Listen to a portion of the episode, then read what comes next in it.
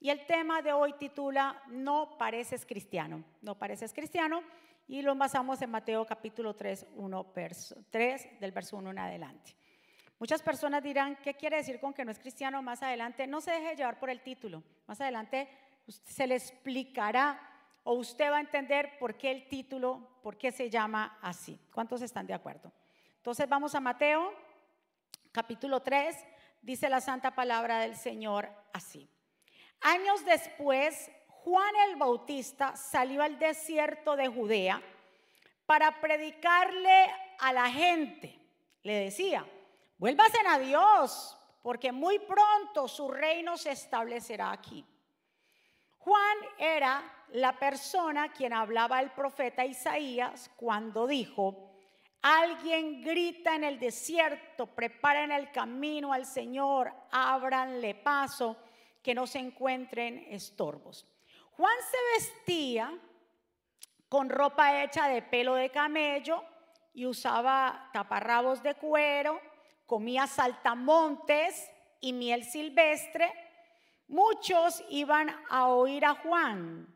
Llegaban no solo de los alrededores del río Jordán, sino también de la región de Judea y de Jerusalén confesaban sus pecados y él los bautizaba en el río. Al ver Juan que muchos fariseos y saduceos venían para que los bautizara, les dijo, ustedes son unas víboras. ¿Creen que se van a escapar del castigo que Dios les enviará? Demuestren con su conducta que han dejado de pecar digamos de nuevo el verso 8.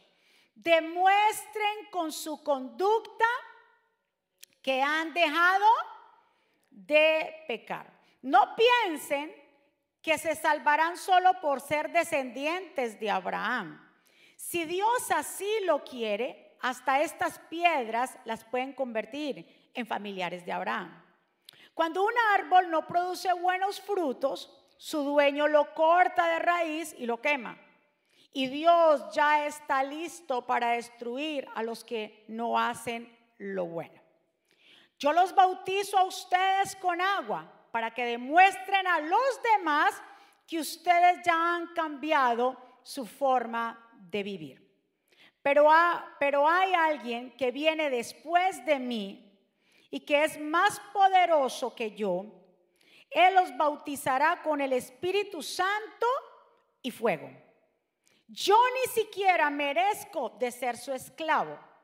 El que quiere, el que viene después de mí, separará a los, a los buenos de los malos. A los buenos los pondrá a salvo, pero a los malos los echará en fuego que nunca se apague. Que el Señor nos bendiga a través de su palabra, que el Señor añada bendición a nuestra vida mi Padre, aquí nos presentamos todo este pueblo, el pueblo, Señor, que está conectado. Te pido que tú nos sigas hablando como lo has hecho desde el principio, que sigas ministrando nuestras vidas. Queremos ser, Señor, totalmente a salir de este lugar, transformados y renovados.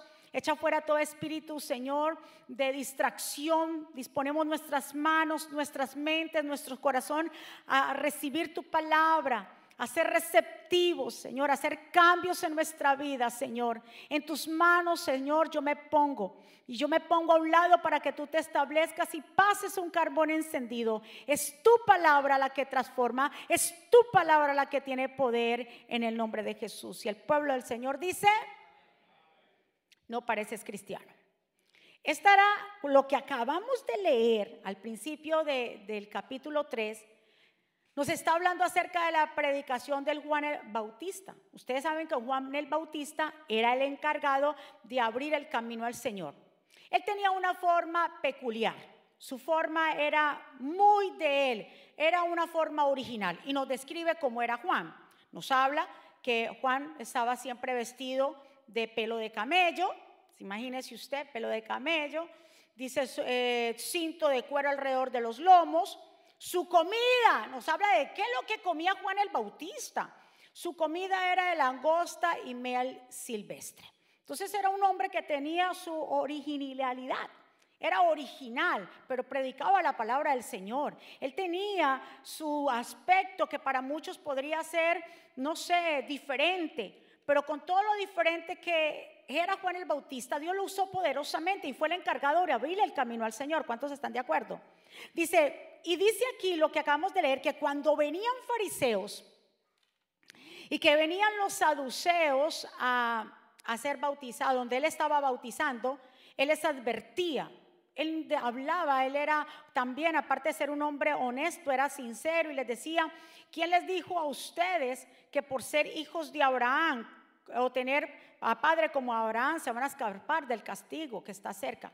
O sea, les confrontaba porque los judíos pensaban que porque eran judíos y, se y ellos pensaban que venía por la genealogía de Abraham, ya con eso iban a ser salvos, ya con eso tenían el cielo ganado, ya con eso, mejor dicho, no, no venía castigo sobre ellos y con eso Juan el Bautista los confrontaba. Entonces, para resumir, ¿cuál era el mensaje de Juan el Bautista? Era el mismo de Jesús. ¿Y cuál era? Produzcan frutos que demuestren arrepentimiento. Diga conmigo, mostrar frutos que demuestren arrepentimiento. En otras palabras, muestren o mostremos con nuestra conducta que nosotros hemos cambiado, que Jesús ha hecho una obra. ¿Es a través de qué? De nuestra conducta. Entonces, nuestra conducta, como tú y yo nos conducimos, actuamos, es la que refleja si Dios ha hecho un cambio en nuestra vida y no la apariencia de nosotros. No es tu apariencia. Juan el Bautista tenía una apariencia muy peculiar, pero era el mensaje y el cambio que él había hecho en su vida.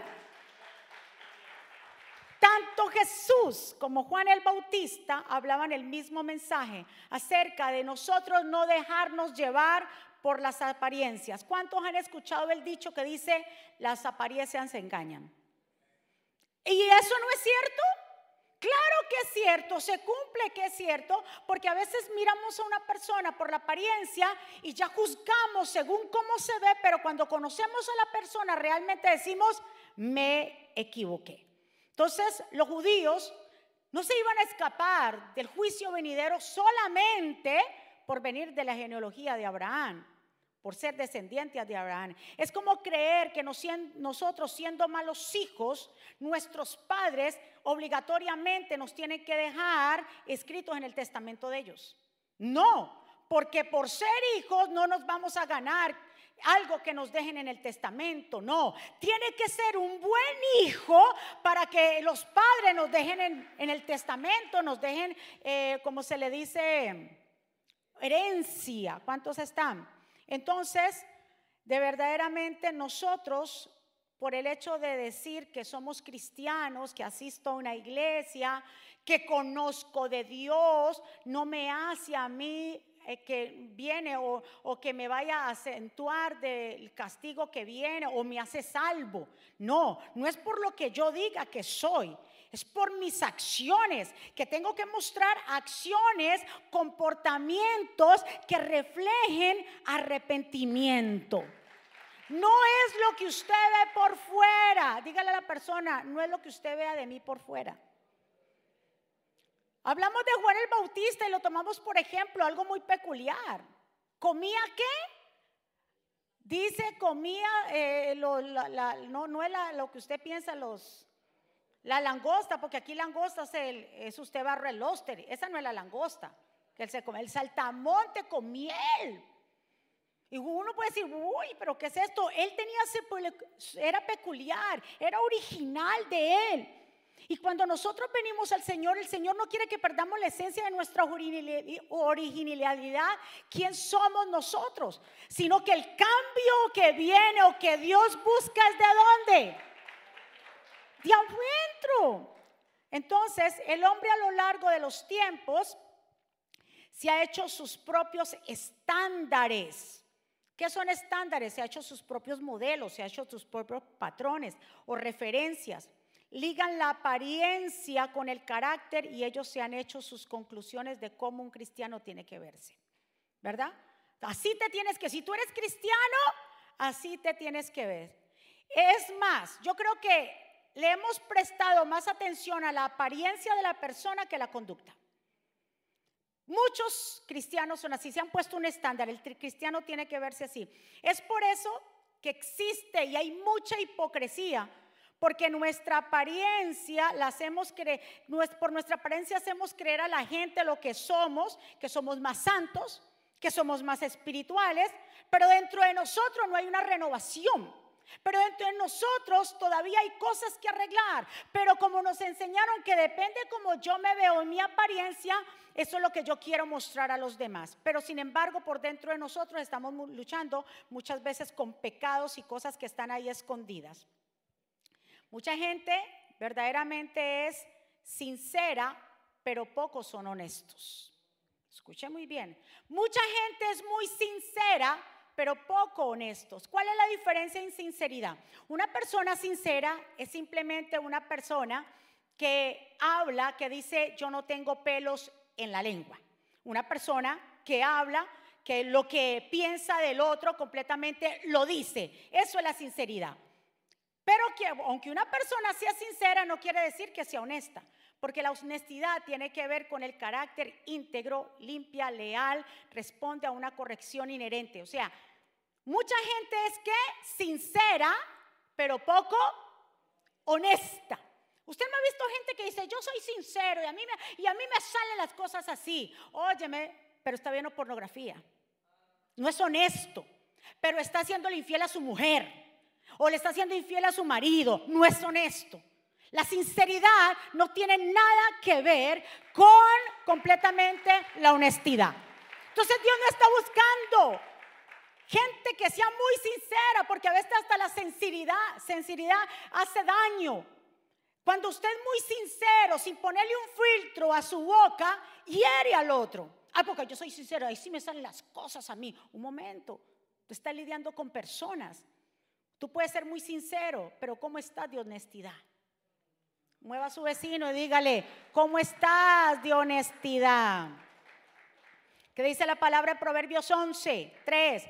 A los justos los guía su integridad, a los falsos los destruye su hipocresía, a los justos. La honestidad tiene que ver con justicia, aplicar justicia, ser justos, ser misericordiosos, eso es ser uno honesto. ¿De dónde salió este mensaje y por qué? Porque pasaron dos anécdotas que le voy a contar que me llevó a este mensaje. Pasaron una hace como, en septiembre pasó una y la otra hace como tres semanas. Una conmigo y otra con otra persona.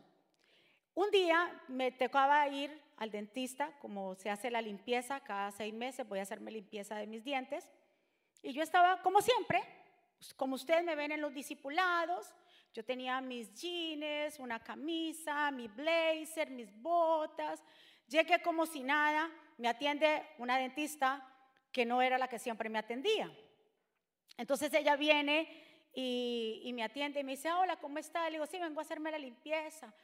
Y me mira y me dice, um, eh, eh, ¿cuál es tu profesión? Entonces yo le dije, yo soy pastora. Me dice, pastora, cristiana. Yo le dije, sí. Y me dice, no pareces cristiana. Y yo me la miré y yo le dije, ¿y cuál es tu estándar para el cristiano? Me dice, falda larga, cabello largo. Y además, tú estás muy joven para ser pastora. Las que vienen aquí son ya de edad. Y ya usted sabe lo que pueden decir de allá para allá. Ya usted sabe lo que pueden decir, ya no me evito eso para no ofender a nadie. No pareces cristiana. Por eso entonces yo le dije, por eso le pregunté, ¿cuál es tu estándar del cristiano? Me dijo, o sea, lo que ella reflejó, ya si ella hubiera tenido, yo creo que ella tenía como unos rayos láser, ella me hizo así, ella sacó sus conclusiones por lo que vio dentro de mí, ella ni me conoce y sabe mi profesión porque ella me lo preguntó. Solamente eso. Pero ¿cuántos de nosotros hacemos lo mismo? Y al cristiano le pone, los mismos hombres han puesto al cristiano estándares ¿Qué quiere como nos veamos?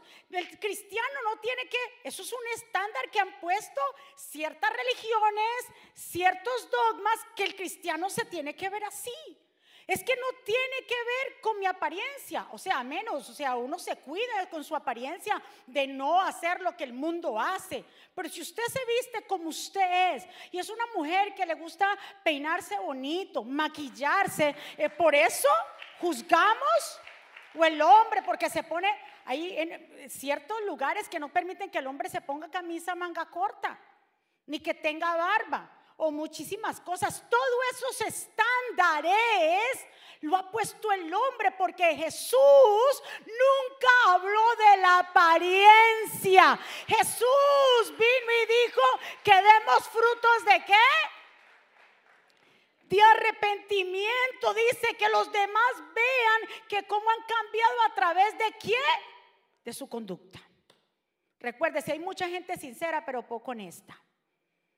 Entonces, eh, yo dije, Dios mío, y yo le dije, y también le apunté aquí para, para acordarme, y yo le pregunté, pero tú vas a una iglesia cristiana y me dijo, no, no me llama la atención. ¿Por qué no le llama la atención? Porque tiene un estándar. Porque tiene algo en que a ella le enseñaron o ella vio. Porque simplemente se lo imaginó, le han dicho o ha conocido gente que tiene ese mismo estándar. Pero como no encaja en su mente eso, entonces tú no pareces cristiano. ¿A cuánto le han dicho ustedes así? No se ofenda, no se ofenda porque que no parezco cristiano y entonces uno dice, pero entonces ¿cómo tengo que andar? ¿Cómo es que yo tengo que andar? Porque vuelvo y le digo, no es lo largo, porque aunque eh, tiene un conjunto, muchas cosas, no es lo largo que usted tenga, porque puede tener mucho largo, hasta la lengua larga. ¿Y qué pasó? ¿En serio? Puedes tener todo largo, pero una lengua que, mejor dicho, que, que desbarata todo hermano y le saca los trapitos al sol. ¿Ve? Entonces no nos dejemos llevar por la apariencia. El cristianismo no es lo que yo diga o lo que yo aparente ser. El cristianismo está aquí con mi comportamiento. Cómo me conduzco con mis hijos en mi casa. Cómo soy con mi esposo o mi esposa en la casa. ¿Cuántos están de acuerdo? Lo que decía el pastor de la anécdota de esta mañana, ya yo no podía la risa. Este hombre cuando yo, yo obviamente el reloj está ahí, el que pongo en las noches para no ver celular, que alumbra uno viejito, viejito que tengo ahí, no lo voy a cambiar. Me gusta mi viejito. Y ahí, entonces yo miro, no lo miré ese porque sonó mi celular. El celular cambia la hora normal. Estaba, y cuando yo digo, ay, me levanto, era la hora, que era la hora, me levanto cuando yo y está en el baño y yo, ¿y usted qué hacía ahí? Ya es hora, usted le cogió la tarde, vea, hoy le gané. Y yo dije, no, le verdad, no le tomé en cuenta cuando yo lo veo que él se baña y yo normal, normal, y haciendo mis cosas. Mi hijo te cogió la tarde, ya voy para abajo. Como yo siempre le digo, si te coge la tarde, yo me voy, me coge el otro carro, yo me voy, mi hijito, para acá. Y yo, es que hoy sí, me voy y la voy a dejar. Y yo, viene la hora que le digo, estoy en mi hora normal. Me dice, ¿qué hora es? Cuando le hacía así al, celular que estaba, me dijo, ¡Ah, las seis de la mañana. O sea que a qué hora yo me levanté. Yo le dije, pues entonces vaya a haga el desayuno, mijo. Eso fue Dios, eso, eso fue Dios que te levantó a ti para que me hagas desayuno hoy. Eso es ser cristiano. Uno que sea religioso y tiene un estándar dice que los cristianos no se ríen. ¿En serio? Y que somos serios. Y usted tiene que cuidar su testimonio. Ríase. Lo más lindo es vivir en libertad. Que esto que vivimos, que sentimos es libre, no por unos estándares religiosos que nos han puesto, nos han mayugado, nos tiene ahí, porque el cristiano tiene que ser así. ¿Cuántos están de acuerdo conmigo? Diga conmigo, no es la apariencia. No es la apariencia. Entonces, volvemos a lo mismo, la apariencia. Estamos muy ligados a cómo parezcan las cosas y eso es perjudicial para nuestra vida. Por fuera, mira lo que dice Mateo 23, 28. Así vosotros por fuera parecéis justos a los hombres, pero por dentro qué? está lleno de hipocresía e iniquidad. O sea, parecemos que fuéramos justos por lo que vemos, pero por dentro estamos que llenos de injusticia y de iniquidad. El cambio más fuerte tuyo y mío está dentro de nosotros. Soltar el pecado, soltar la mentira, soltar todas esas cosas que nos detienen a tener esa comunión con Dios. ¿Cuántos están aquí? Mire Lucas 5:33. Algunas personas le dijeron a Jesús, ay, es que es increíble. Le dijeron a Jesús, los discípulos de Juan, mire cómo comienzan a compararlos. Los discípulos de Juan y los seguidores de los fariseos siempre dedican tiempo para ayunar y orar, pero tus discípulos en cambio no dejan de comer ni beber. ¡Ah! Es que los discípulos de Juan hacían esto, pero tú ahora tus discípulos no hacen eso. Ya ellos comenzaron a querer adoctrinarlos según lo que Juan hacía. Y por eso hay muchas iglesias que terminan haciendo, si un pastor que se levante y diga, aquí las mujeres no me usen zapato destapado. El problema, oye, lo dijo porque alguien que tiene una autoridad y todo el pueblo termina, aquí no se puede traer zapato destapado. Y óyeme, y eso pasó hace mucho tiempo y no era porque él, porque en realidad era pecado ponerse un zapato destapado, es que tenía una lascivia de ver a las mujeres con los, con los zapatos destapados. O sea que muchas veces estándares que se ponen es porque es la debilidad de aquella persona. Cosas que se ponen que no están en la ley de Dios, los hombres las añaden por su concupiscencia. Las añaden por qué? Por sus debilidades. Las añaden por querer ponerle un yugo a un pueblo donde el Señor nos ha dicho que vivamos libremente. Ahora, no me vaya a confundir libertad con libertinaje. Por favor, no estoy hablando de libertinaje y ahora entonces yo me voy a poner lo que yo quiera. Las mujeres sabemos cómo nos tenemos que vestir y el varón sabe cómo se tiene que vestir. Pero que nadie nos juzgue ni por bebida, ni por comida, ni por día de reposo, ni por nada como nos vemos. ¿Estamos de acuerdo? Pero no deje que nadie lo juzgue, ni no le pongan estándares. ¿Qué dice Mateo 11, 18? Dice, porque Juan el Bautista, dice el Señor, dice, porque Juan el Bautista ayunaba y ustedes decían que dentro de él había un demonio. Luego vine yo, el Hijo del Hombre, que como y bebo y ustedes dicen que soy un glotón y un borracho, que soy amigo de la gente mala, de la mala fama y que y dice, y de los que no obedecen a Dios, pero recuerden que la sabiduría de Dios se prueba con sus resultados. La sabiduría de Dios. Que se tienen que comportar como Juan. Que es que tengas que ser como Juan. Y Juan el Bautista. ¿Y por qué tus discípulos no se lavan las manos o no ayunan? El Señor le dijo, pero ven acá. Ahora también que yo vengo, soy el Hijo de Dios. Yo me siento a comer porque su, su círculo del Señor tenía sus discípulos, pero él se reunía como siempre hemos dicho. Se reunía a su círculo, hablaba con las prostitutas, se sentaba con ellos, hablaba con los recaudadores de impuestos, que eran unos ladrones en ese tiempo. El Señor andaba con ellos. Por eso ya no vuelvo a decir más el dicho y está mal dicho el dicho de ese dicho que todos se creen que es dicho. ¿Cuál es el dicho que muchos creen que es dicho y lo dicen diciendo que creen que es dicho ese dicho? ¿Cuál será? Que está dicho, ¿no? El que dice, mira con quién andas y te diré quién eres. Mentira. Mentira, ya lo descarté de mi disléxico. ¿Sabe por qué? Porque si fuera así, ¿con quién andaba Jesús? ¿Con quién andaba? No andaba ahí con la, predicaba a las prostitutas, a los borrachines, a los leprosos. Entonces, eso no consideraba entonces que las juntas de Jesús, mira, Jesús con esas juntas lo van a dañar. ¿Cómo iban a dañar, cómo iban a dañar el Mesías? Esas juntas, uy, a Jesús, hola, no. Porque cuando tú sabes quién tú eres y si Dios te permite sentarte bajo ese círculo, no es para hacer lo que ellos hacen, es para predicarle un evangelio de amor y misericordia. Ahora, si tú terminas haciendo y hay un montón de gente tomando y tú terminas borracho, pues grave tú porque tú no puedes, entonces tú no estás preparado para eso.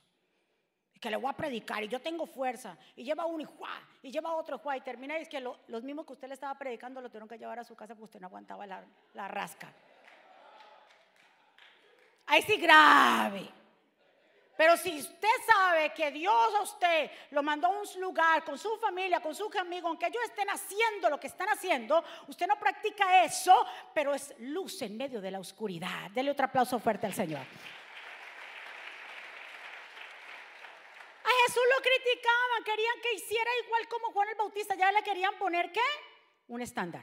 Así se actuaba Juan. Y así los, los, de Juan ayunaban mucho, pero tus discípulos y tú comen mucho, los veo siempre comiendo, los veo a toda hora con gente, porque el Señor le dijo, mire, mientras el novio no esté, ayunen. Pero si el novio está, gócense. Eso es lo que el Señor estaba diciendo. Óyeme, ellos estaban haciendo eso porque yo no había llegado. Pero si yo ya llegué, ahora anden con libertad. Eso es lo que le quiso decir el Señor. Miremos 1 Corintios 13, 8. El amor jamás dejará de existir. Un día el don de profecía terminará y ya no se hablará más en lenguas, ni será necesario los conocimientos. ¿Por qué pongo este versículo? Porque muchos cristianos de pronto no hablan de la vestimenta, pero ponen estándares de los dones. La hermana no habla en lenguas. Uy, esa no ha sido bautizada en el Espíritu. Pastor, esa sí no ha sido bautizada en el Espíritu porque esa no habla en lenguas. ¿Qué tiene que ver los dones, dice el Señor, que nosotros es por los frutos que el Señor nos conoce, no por los dones que tengamos. Dice, las lenguas se acabarán, la profecía cesará, pero lo único que queda que es el amor. El amor prevalece, el amor permanece. Y miramos a los hermanos que eso es un don. Puede ser que usted no tenga el don de lenguas, pero usted tiene un don hermoso, porque los dones no hay ni menos, ni más, ni mayor, ni, ni tiene categoría. Los dones son dones del Señor, pero también usted, Dios le ha dado un don de servir. Un don de hablar con la gente.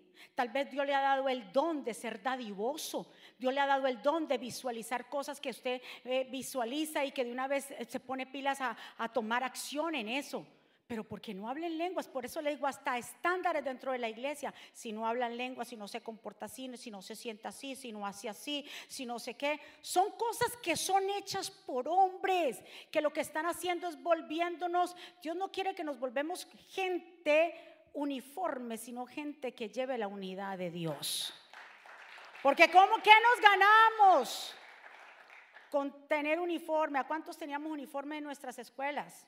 En mi país era uniforme, ¿verdad que sí? Y el uniforme tenía que llevar, la falda tenía que ser aquí a la mitad, con las medias subidas, el cuello aquí bien puesto, con una cuestión acá, bien presentadas, pero unas eran, con ese uniforme eran unas diablitas. De verdad, no importa qué tan uniforme nos veamos, qué tan conjunto por fuera, cuando verdaderamente estamos hablando mal del otro, cuando estamos haciendo, trayendo división dentro de la iglesia. Aplauda, aplauda. ¿Sabe por qué? Porque hay que soltarnos esas caretas que nosotros tenemos, de verdad, y aprender a ser más honestos porque la honestidad trae libertad. Cuando tú eres honesto, tú sabes que tú te hincas a orar y que Dios te escucha y que el diablo no tiene potestad. Que aunque tú y yo somos débiles, pero le decimos al Señor, Señor, ayúdame en mi debilidad porque tu poder se perfecciona en ellas. Señor, yo no puedo, sea honesto. Y no pretenda que la gente lo vea a usted como el más espiritual. Ahí llegó la hermanita y ahora usted porque usted se ve tan espiritual. No se deje llevar por la cara que le pongan de Jordano así. Jordano es un perrito en mi país que tiene los ojos así. No se deje llevar de eso. Dice que el Señor le dijo, aquí hay lobos que se visten de qué? De ovejas. ¿Cuántas ovejas que parecen ovejas, pero son qué? Lobos rapaces. Y el Señor le da el discernimiento y usted dice, ay, ve qué ovejita tan linda, pero apenas sale, se le sale la colita por ahí. ¿Verdad? Y las garritas, y usted ve que están así, pero cuando usted le ven las uñotas. Dios quiere, y lo que quiso decir Juan el Bautista es eso, muestren frutos de arrepentimiento. Esto quiere decir que su conducta sea qué? diferente. Santiago 4:11 dice, hermanos, no hablen mal de los demás. Dígale a su hermano, no hable mal de mí. Mire lo que dice. El que habla mal del otro o lo critica es como si estuviera criticando la ley de Dios o hablando mal de ella. Lo que ustedes deben hacer es obedecer la ley de Dios y no criticarla. ¡Wow! No critique al otro que no la está haciendo, es usted. Que si critique usted mismo por no cumplir la ley de Dios. ¿Cuántos están aquí? Dice, Dios es el único juez. Él nos dio la ley y el único que puede decir si somos inocentes o culpables es Él. Por eso no tenemos derecho a criticar a los demás. No mande nadie al infierno. hay gente que manda a todo el mundo al infierno. Te vas a ir para el infierno. A los hijos, muchos papás le dicen, si no cámbiate tu comportamiento, te vas al infierno. Y a todo el mundo lo mandan al infierno. ¿Y usted por qué no se chequea? Si por allá le están guardando un espacio a usted. Oh, porque criticamos a nuestros hijos cuando, pero cuando verdaderamente no estamos siendo honestos con nosotros y tenemos cosas todavía que arreglar por dentro. Entonces deje de estar enviando. Nadie puede enviar a nadie al infierno, como yo lo he dicho cuando van a un funeral. Y usted cuando vaya a un funeral, le voy a enseñar, no diga nada. No diga nada. El hecho de usted estar presente ya habla mucho de usted, que usted le esté diciendo a la persona que perdió su ser querido, estoy contigo. Pero hay personas que le dicen, ay, aquí estoy, lo siento. No está haciendo, usted no era pariente suyo, usted no está sintiendo nada. Primeramente, lo siento aquí estoy contigo. Hay gente que dice, ¿y era cristiano? No, no era cristiano. Ah. ¿Lo mató para el infierno? Hizo la oración de fe. Ay, no. Ah. Ah, ¿qué es esa expresión? Y a usted y yo, ¿qué nos interesa? Eso dice Pueden haber muchas sorpresas en el cielo, que aquellos que juraron tanta cosa aquí, que se vieron tan santos, no llegarán. Y otros que estaban ahí tambaleando, diciéndole, Señor, ayúdame, allá se van a encontrar. Por eso nadie puede, nadie puede juzgar a nadie. Nadie puede decir usted se va para el infierno, usted quién usted y yo no somos jueces de nuestros hermanos. Es Dios que tiene el poder y la potestad ¿Cuántos están? Dice, hay una regla aquí, Lucas 6:37. Jesús también les dijo, no se conviertan en jueces de los demás. Y Dios no los juzgará a ustedes. No sean duros con los demás. Y Dios no será duro con ustedes. Perdonen a los demás y Dios los perdonará a ustedes. Denle a lo necesario y Dios les dará a ustedes lo que necesiten. En verdad, Dios les dará la misma medida de ustedes que a los demás. Si dan trigo, recibirán una bolsa llena de trigo, bien apretada, repleta y, que y, sin que tengan ir a buscarla. Eso es una regla. No podemos que juzgar a los demás, no somos jueces. Y Mateo, Mateo 7:15, por los frutos los conoceréis. Dice, cuídense a los profetas mentirosos que dicen que hablan de parte de Dios, se presentan ante ustedes tan ofensivos como ovejas, pero en realidad son tan peligrosos como un lobo feroz. Ustedes los podrán reconocer, pues no hacen nada bueno. Son como, las, como las espinas que solo te hieren. El árbol bueno solo produce frutos buenos, el árbol malo solo produce malos frutos, el árbol que no da buen fruto se corta y se quema, así que ustedes reconozcan a esos mentirosos por el mal que hacen. Entonces en realidad no es la apariencia del árbol, sino los frutos que determinan la clase de árbol que es. ¿A cuánto usted le ha tocado que usted ve un árbol y dice, ay, mira ese árbol con todo ese montón de fruta? Y cuando usted lo viene a tomar, esa fruta está podrida. ¿Cuántos entonces? Por los frutos los conoceréis, porque Dios no ve la apariencia del corazón. Y ya casi para terminar. La segunda anécdota que nos pasó, y el pastor estaba ahí conmigo, estábamos en un restaurante reunidos con un joven, un joven periodista. Entonces estamos hablando con este joven, llega el mesero, pedimos la comida y como este joven periodista sabe mucho de carnes, ha viajado por mucho lado y sabe muchísimo de carnes, comienza a tener una conversación con el mesero y le dice qué tipo de carne. Le salió uno con unas, eh, digámoslo ahí, un léxico que yo ni, ni, sabía y el mesero súper aterradísimo porque el muchacho sabía mucho de carnes y que si no sé qué, que si no sé cuándo.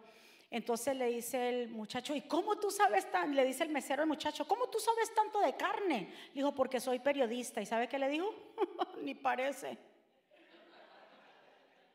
¿Sí o no fue así, señorito? Y jovencito. ¿Por qué no se parece? Porque él llevaba sus jeans, llevaba su suera con Juri, tenía su gorra, ¿Tenemos entonces un estándar de periodista? Entonces los periodistas se tienen que ver con corbata, corbatín y saco.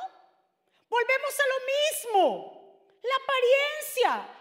Ahora yo no le puedo decir a, Fran Francisco y a Isalí, que son los periodistas de aquí de Jesucristo vive, Juan Francisco, usted de ahora en adelante se tiene que vestir con corbata y saco. No, a mí me dolió tanto en el corazón, por eso yo dije, no, yo tengo que hablar de esto al pueblo. Vienen y me dice a mí, no parece cristiana. Y viene y le dice a la joven periodista, no pareces periodista. No pareces periodista. ¿Por qué? ¿Qué vio ese mesero en él? La apariencia. Usted no juzgue a nadie como se ve.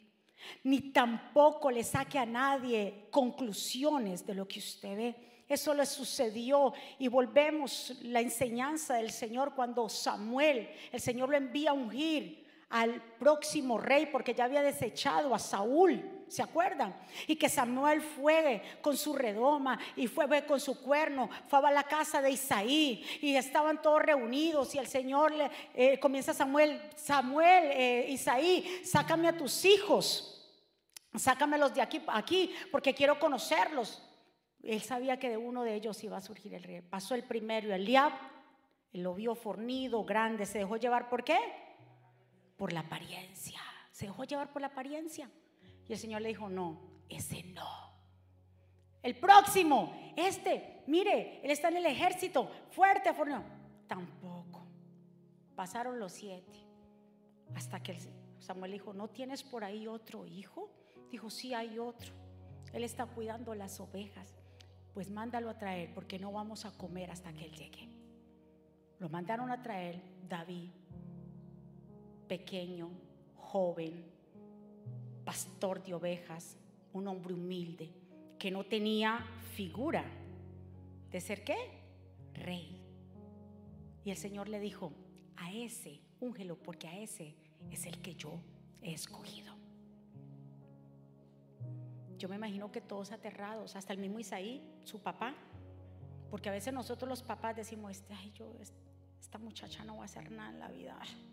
Este muchacho no, esa vagueza que yo le veo, no, y a todos lo tengo.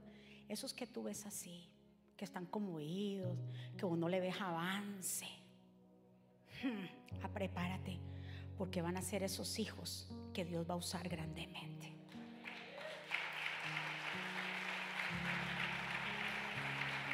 No se deje llevar por las apariencias. No se deje llevar por lo que usted ve a ellos. Porque a veces los hijos en nuestra casa son medio cuestiones. Pero cuando van a otro lugar, la gente le dice, ay, pero qué muchacho también portado. Hasta lava los platos y se lava los platos. Usted viera, me saca la basura, que sacó la basura. Sí, pero ¿y cómo puede ser? En mi casa no hacer eso, porque los hijos son así. Todos son los hijos, toditos somos así, sinvergüenzones con los papás. Toditos. Como decimos en mi país, se la montamos a los papás. Pero cuando estamos por fuera, lo que nos enseñaron nuestros papás, lo terminamos aplicando. Por eso usted no está perdiendo el tiempo con ellos. Usted no está perdiendo el tiempo con ellos.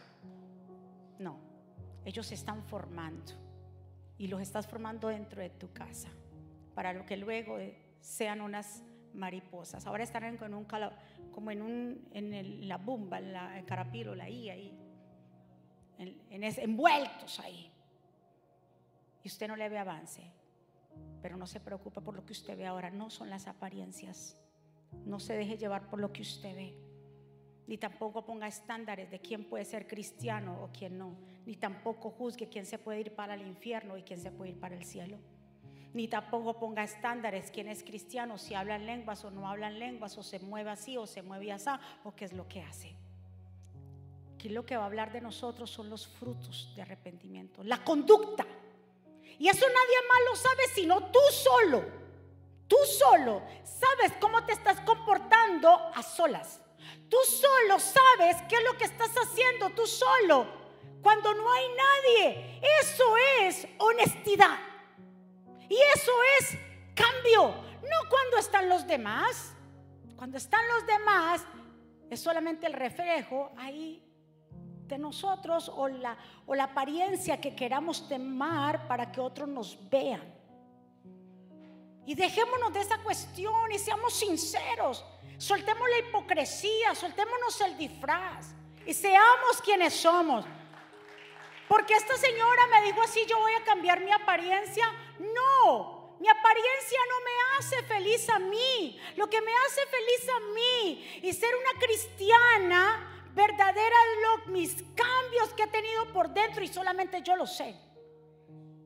¿Ve? Solamente yo lo sé, el cambio que Jesús ha hecho en tu vida y en mi vida, porque solos no podemos hacer cambios. Dios es el que produce, el que produce cambios en nosotros. ¿Cuántos están de acuerdo conmigo?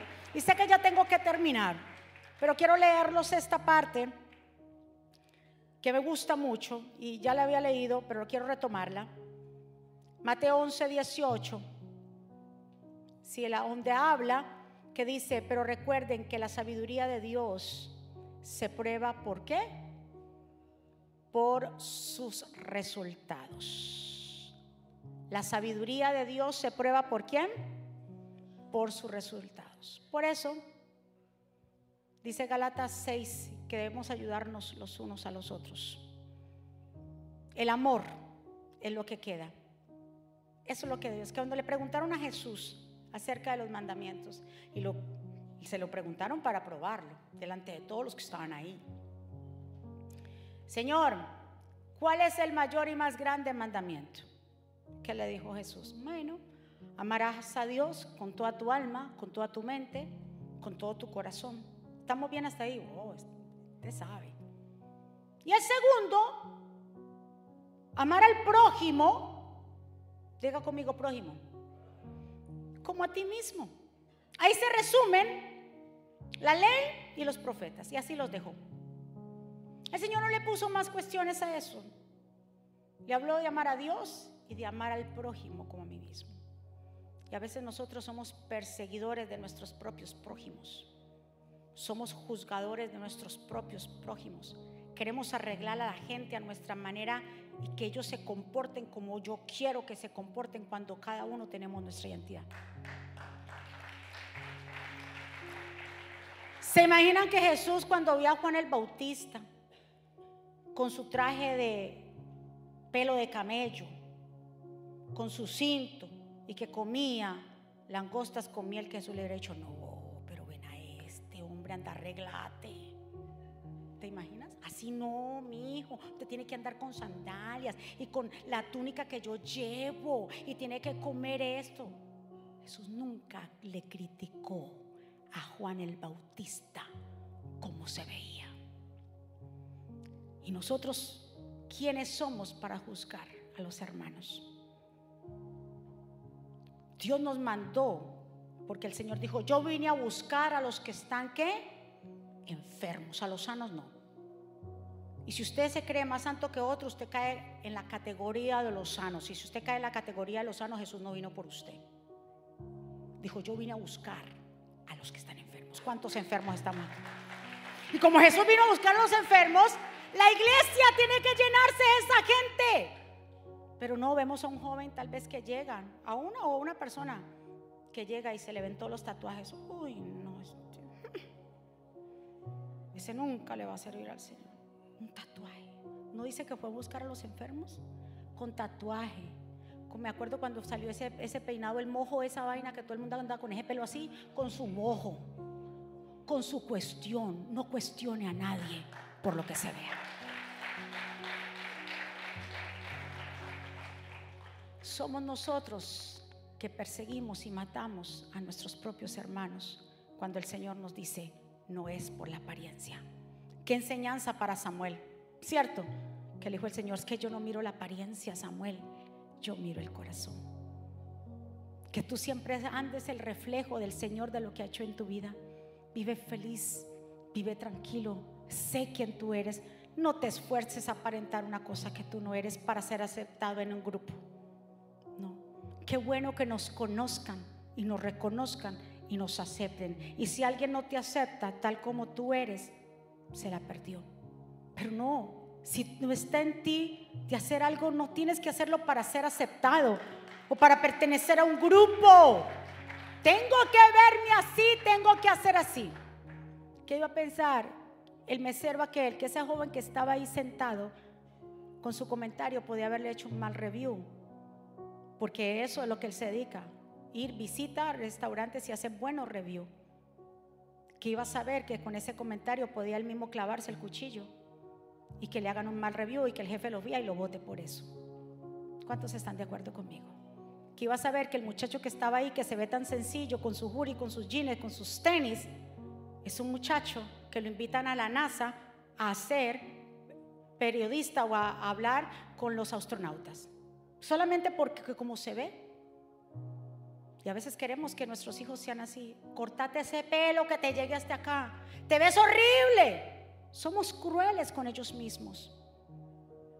Porque queremos que se parezca porque hay un estándar. Usted no va a ir a la casa de mi mamá así. ¿Qué van a decir los tíos?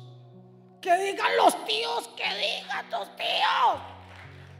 Así no. Que digan los tíos, que diga la abuela, que diga quien sea. No es. Yo quiero que usted cuando salga de aquí, usted salga libre. Libre en Cristo porque Jesús nos hizo libres. Póngase de pie.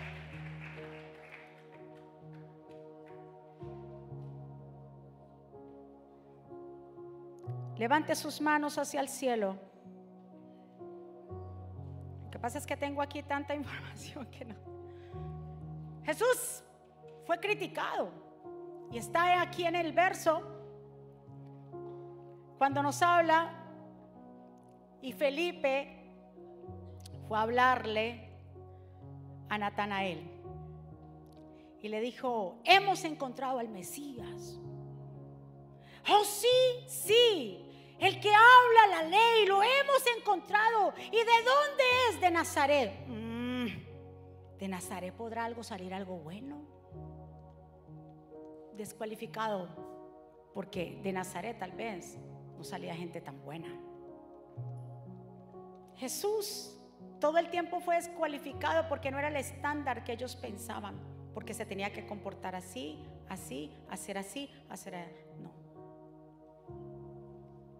Jesús vino a libertar a los que están cautivos. Denle un aplauso fuerte.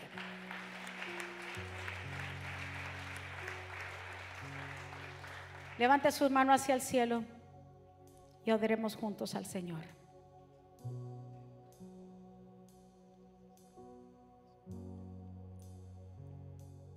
Anhelo conocerte más, vivir en santidad, en intimidad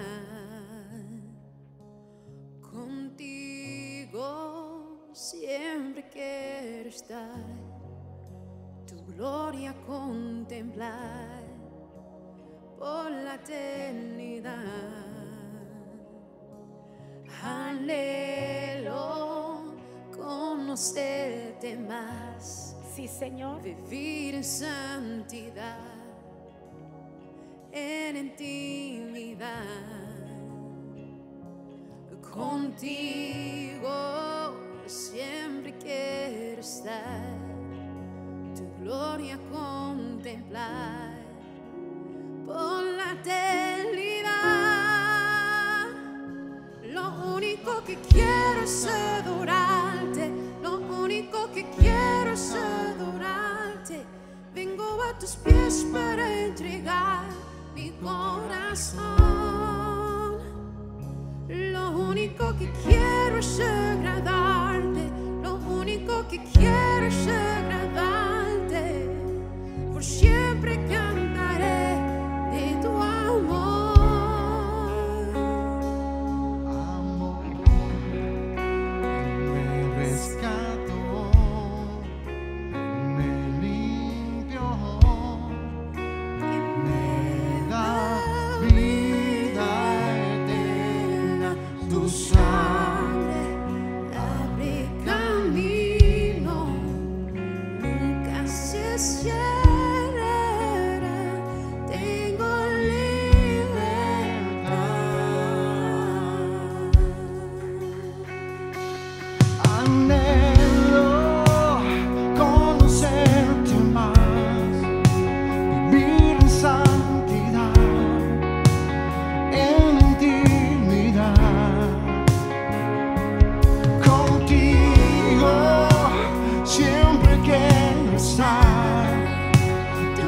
gloria contemplar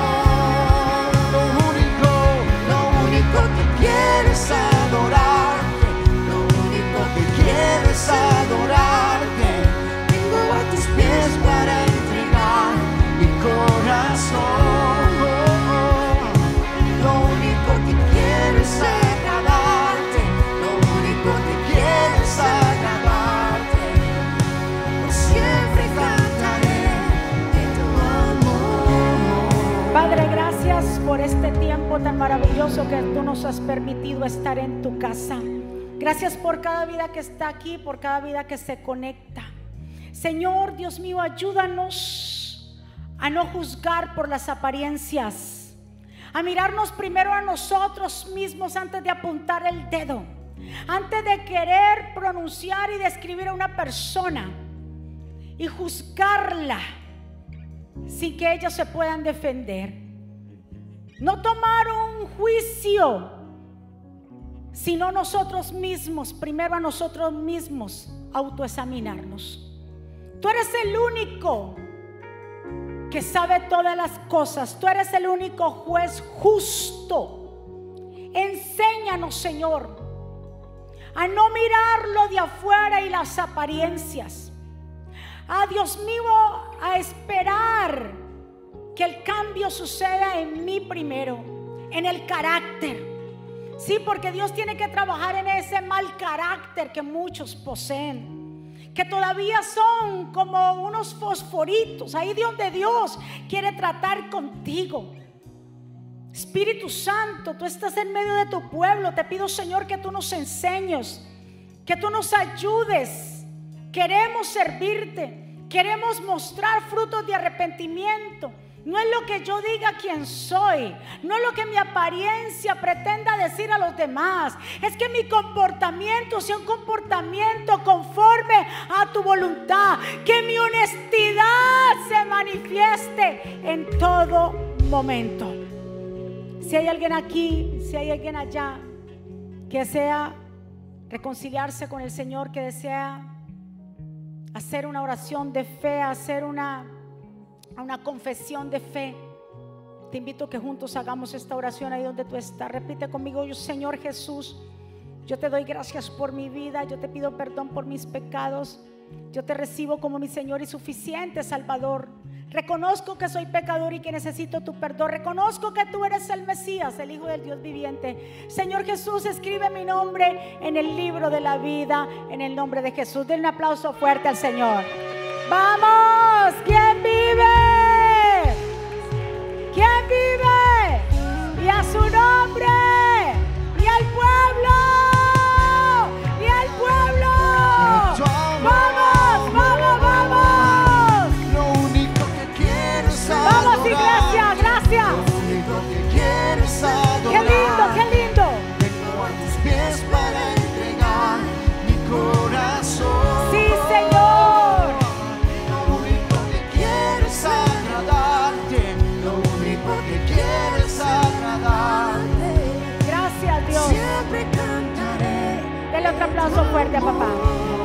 Muchas gracias a cada uno de ustedes. Muchísimas gracias a las personas que se conectan a través del mundo. Que nos vamos de aquí renovados. ¿Cuántos se van renovados de este lugar?